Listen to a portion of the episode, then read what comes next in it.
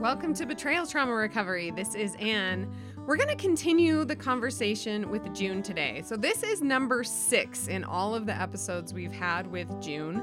If you go to our website, btr.org, you can click on today's episode and we will have all of the episodes listed in order. So, if you have not heard her full story, you can go to the beginning. A lot of times on this podcast, we have a victim come on to talk about her specific situation or what happened in her specific church. But these are issues that happen in all churches, in non churches, in therapy offices. So I just want to make it clear that this podcast is not pro divorce. This podcast is pro safety. So I'm trying to bring up all of these different safety issues, things that women need to be aware of, things that victims need to be aware of, so they can learn how to really clearly spot abuse and set boundaries around abuse and hold those boundaries until the abuse has stopped. Once the abuse has stopped, whenever that is, it could be 10 years after divorce, it could be while you're still married to the person, it could be at any time. I don't know when that's going to happen, but once the abuse has stopped, then you can ease up on your boundaries. But safety is the most important thing. And that is why we cover this stuff. If you're interested in learning about your level of safety, learning about how to set boundaries, becoming stronger with a community of other victims who are going through what you're going through and having words to describe what's happening to you, please join Betrayal Trauma Recovery Group. It is our daily online support group. There's multiple sessions a day in multiple time zones. Go to our website, btr.org, click on Services and Online Support Group to learn more. Okay, we are going to continue talking to June now. This is again a continuation of our conversation we had last week. So if you have not listened to all the previous episodes, please do that first and then catch up with us here it's very, very important. I cannot stress this enough. It is so important for women in this situation to do research of divorcing a narcissist. And a lot of these guys that have porn issues, infidelity issues, they have narcissistic issues as well. And you do not see that until you cause such a narcissistic injury that that comes out. And I often say I could manage when I was married, I could manage this behavior. I could manage him a little bit because I kind of knew how to work around these things. Mm-hmm. I'd say the same of me, managing it. Yeah. Yes. And someone told me, a friend told me when I was going through this and being severely abused every day, verbally abused, physically abused, physically intimidated, emotionally abused, spiritually abused she was aware of the situation and she even said to me, just make sure that you know what is in your future because it can and it will get worse. And at the time I thought there's nothing there's nothing that could be worse than going through this constant and daily abuse every single day. I mean, I felt like I was losing my mind. I didn't know which end was up. I didn't know reality. I had such a fog, fear, obligation, guilt that I was really, really just not a healthy person. And now I begin to see kind of what she was talking about. Yes, the abuse has gotten worse because now it is directed towards my children. Now it is directed within the community. Now it is directed in different ways that are so much harder to prove. It's like if you went into court, do you think a judge is really going to care that he sends your kids in rags? No. I mean, the judge that I went to, he would say, get out of here. or like, why are you so judgy or whatever? That's not the thing that I think is abusive. The abusive thing is stealing my clothes, uh, not respecting anyone's time, and, you know, all those things. And he has plenty of money. He could buy him boots or whatever, but he doesn't. Right. And the thing is that I feel like a lot of the family court professionals, judges, things like that have really been desensitized. They hear horrific cases of abuse.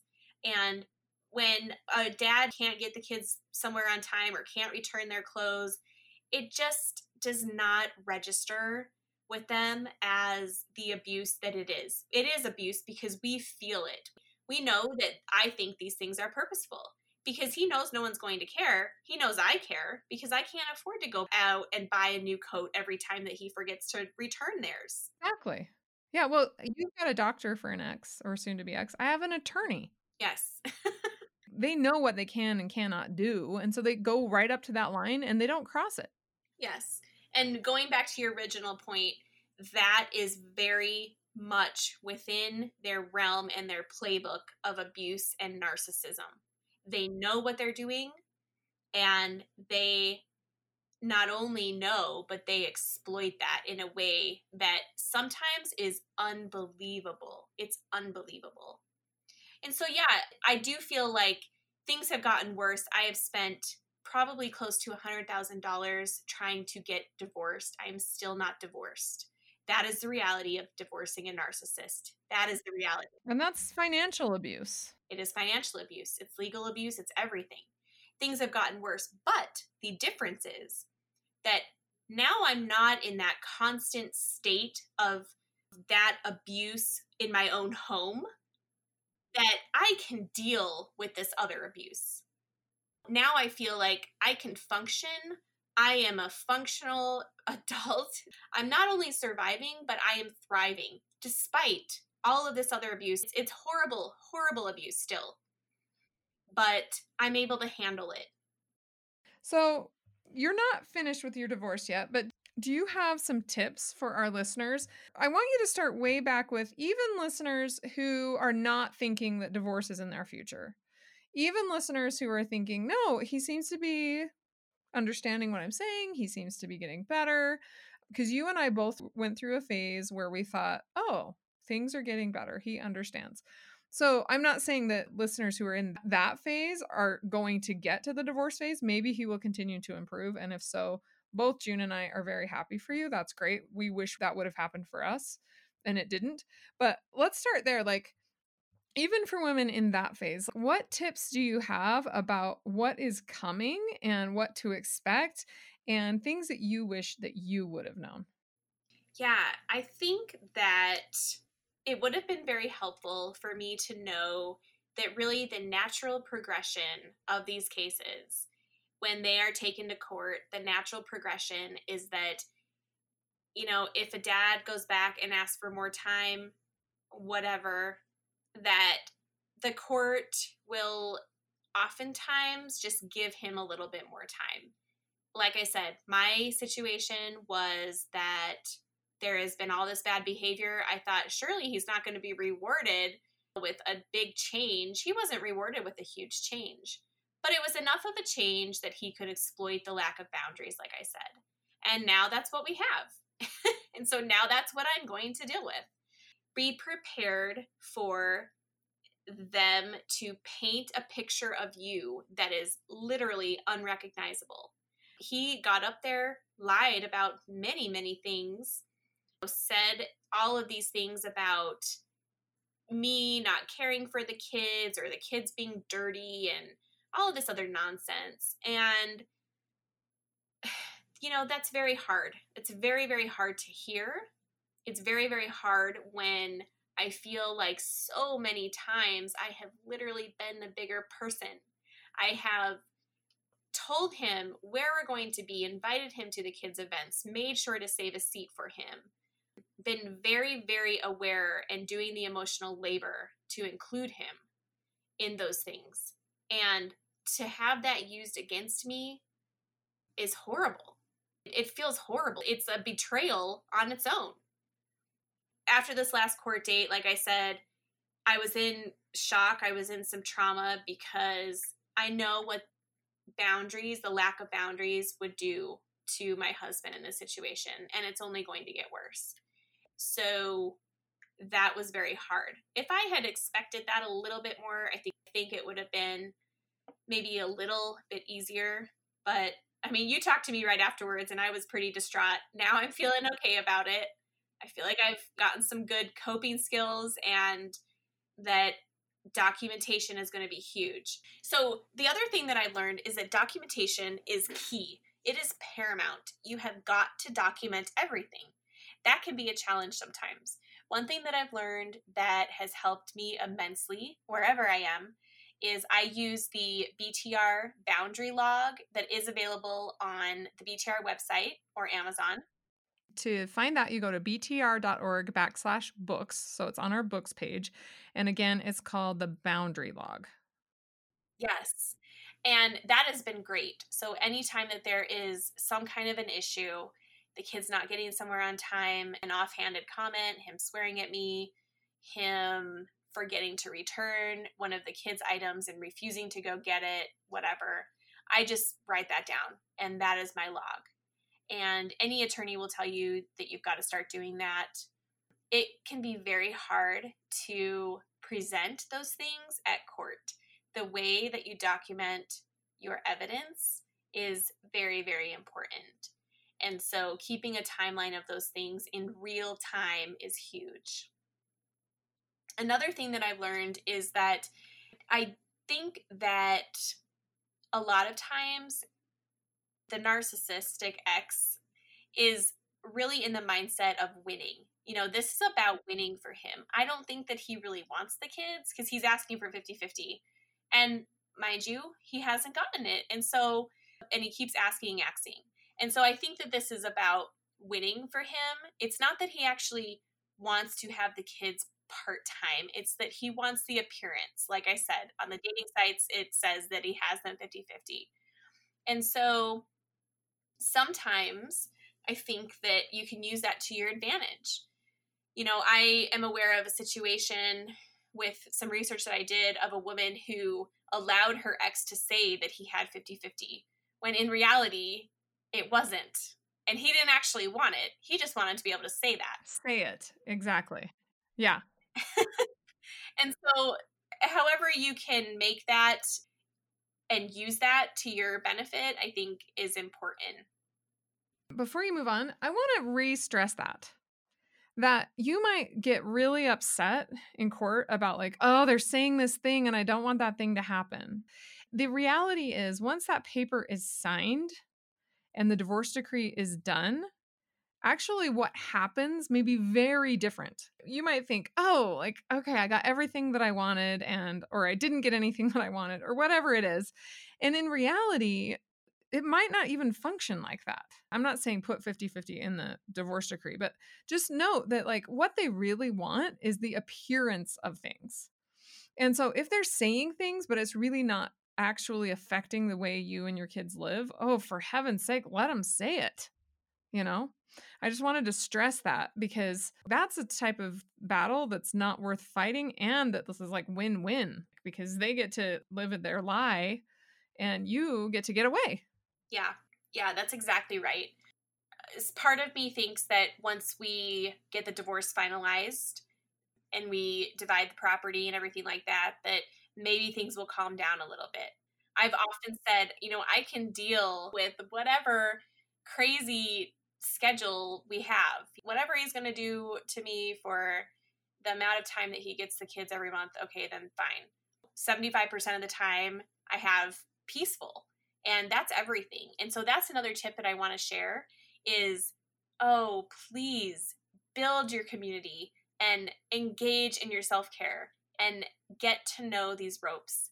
I can't stress that enough. If I had the choice not to go through the court system, I would do that because this has been traumatizing.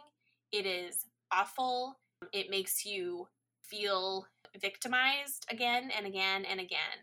And I feel like the narcissist really preys on that. I agree. The court system tends to work better for them than it does for the victims. And mostly because the victims are telling the truth and they're willing to lie about anything. Yes. And sometimes I find myself almost shocked at the stuff they would lie about. And it's almost so obvious that you don't think they would lie about it. And so you don't think that you're going to have to prove it wrong. I mean, why would you ever think that you had to prove reality? Well, with a narcissist, you do. Yeah, and if you can get away with not proving it by not getting in the argument about reality in the first place, that's the best case scenario because you're never going to win with them. There's no way they're ever going to be like, "Oh, yeah, you presented all these facts." Okay, good point. Right? That that's never going to happen. Yeah, okay. So now that we're done with custody, I have asked my husband if it is possible at all for us to just reach a settlement in terms of the divorce and property. I filed on grounds, and in my state, grounds go to fault. So I did file a fault divorce as opposed to a no fault divorce. A fault divorce, if proven, can influence equitable division of property. At this point, now that it's been two years, I am more than willing to forego that whole process and move on with my life and not have to go through all of that to be able to prove grounds and establish grounds and fault. And so I asked him recently, actually, if he would be at all interested in coming to a settlement, an agreement. You know, we don't have that many things to really divide up. I can't imagine why we couldn't come to some sort of reasonable agreement, which is what the courts would do anyway, really divide everything. Mm-hmm. Well, the reason why is because he's crazy, but besides that, yes. Yes. And so he did, he told me, no, I intend to go through the courts for this. And the reason is beyond me. And I am still trying to figure that out, you know, because when we start digging into affairs, adultery, abuse, cruelty, when we start digging, we will deposition people. And that'll be people from church, people from his old workplace, people from the community. And I imagine that that will bring up things that he probably does not want to see the light of day. And so I cannot, for the life of me, I sat here and I tried for about a week to figure out what he is thinking and why on earth he would be doing this, be wanting to do that. Because does he not realize what's at stake? Well, I finally figured that because to him he feels so entitled, and because to him he has really gotten rewarded for lying. He has really been able to come into court and just tell a completely falsified story and for it to kind of be taken at face value for the most part. And so he really hasn't felt the consequences of that. And I almost feel that his response was also like a peek into how delusional his thinking is and how entitled and untouchable he really feels you know, he has not felt the consequences of his actions. And I feel that his response was really indicative of that, that he doesn't think that there will be any consequences for that. Do you think there will be? Are you more hopeful about that, about him having the consequences of the property settlement? Or are you just, after what you've been through, you're just like, oh my gosh, it's going to go bad too? Well, it can't go bad because the worst thing that can happen is they divide everything up equally. Exactly. And so he's willing to spend a ton of money to try and avoid the inevitable, really. Exactly. And so that's why I was kind of like, oh my gosh, let me just cut my losses and get out of this. Yeah. I don't want to have to go through depositions. Like, do you think I want to sit here and go through all these women? Like, I have no desire to do that. But because now I can kind of see the writing on the wall and I can say, okay, I guess if this is what you're going to want to do, that's what we're going to be doing. What I'm saying is, I think for him, it's kind of a bluff game. I think for him, it is more like, well, I'm going to make her so scared that I'm going to actually do this. And in my case, I don't have anything to be scared about. And so I feel like that's a very interesting point. I feel that never, never underestimate reasoning with them. I thought for sure that we would be able to reason in reaching a settlement, especially when he has things like this at stake. But these people who have these narcissistic tendencies really just sometimes their entitlement gets in the way of even their self preservation, if that makes sense. Yeah, I agree. Yeah, and they just make really, really poor choices. Wow. Well, we'll see how it goes. So, we're going to have another update with June after things are finalized and see how it went. We'll see if he kept fighting it and fighting it, and then they just ended up with splitting the assets in half, which is what's going to happen. It'll be interesting to see over the years especially with June and mine's exes, because we have very similar ones. They're both very professional. They're both supposedly active in church. They both show up in the white shirt and tie kind of thing. It'll be interesting to see over time the consequences that happen. But the good news is, even if we don't worry about them at all, which is hard because they're still doing with our kids, that June and I are getting exponentially stronger and more and more firm in our boundaries and the safety in our home is increasing and we're healing more and more and we're finding more peace and safety in our lives and that's exciting and any woman can find that. Even if your ex is not as horrific or your current husband who you're considering do you need to set boundaries with or not? Even if they're not showing these types of horrific behaviors you still get to decide is this something that i feel safe with? Do i feel safe? Do I need to set boundaries? And that's why the betrayal trauma recovery community is so valuable to victims of emotional and psychological abuse and sexual coercion is that this is the right place for you to bring up these issues. Many of the women in our community are currently married to and have no plans for divorce. I want to throw that out there. We are not an organization that's going to say immediately, like, you have to get divorced because we've been through it and we've all struggled with those difficult decisions. The person who knows best is the woman herself about her situation. And you'll always have the freedom and have our respect in your own journey of wherever you are and what you choose to do. So, June, thank you so much for coming and sharing. And we really look forward to checking in with you after the divorce is final. Thank you. Yes, I will look forward to coming back and giving you an update. As always, if this podcast is helpful to you, please rate it on iTunes. I love reading your reviews. So many of them are so encouraging and supportive. And it means a lot to me, especially when things in my personal life get really hard, and I'm super grateful.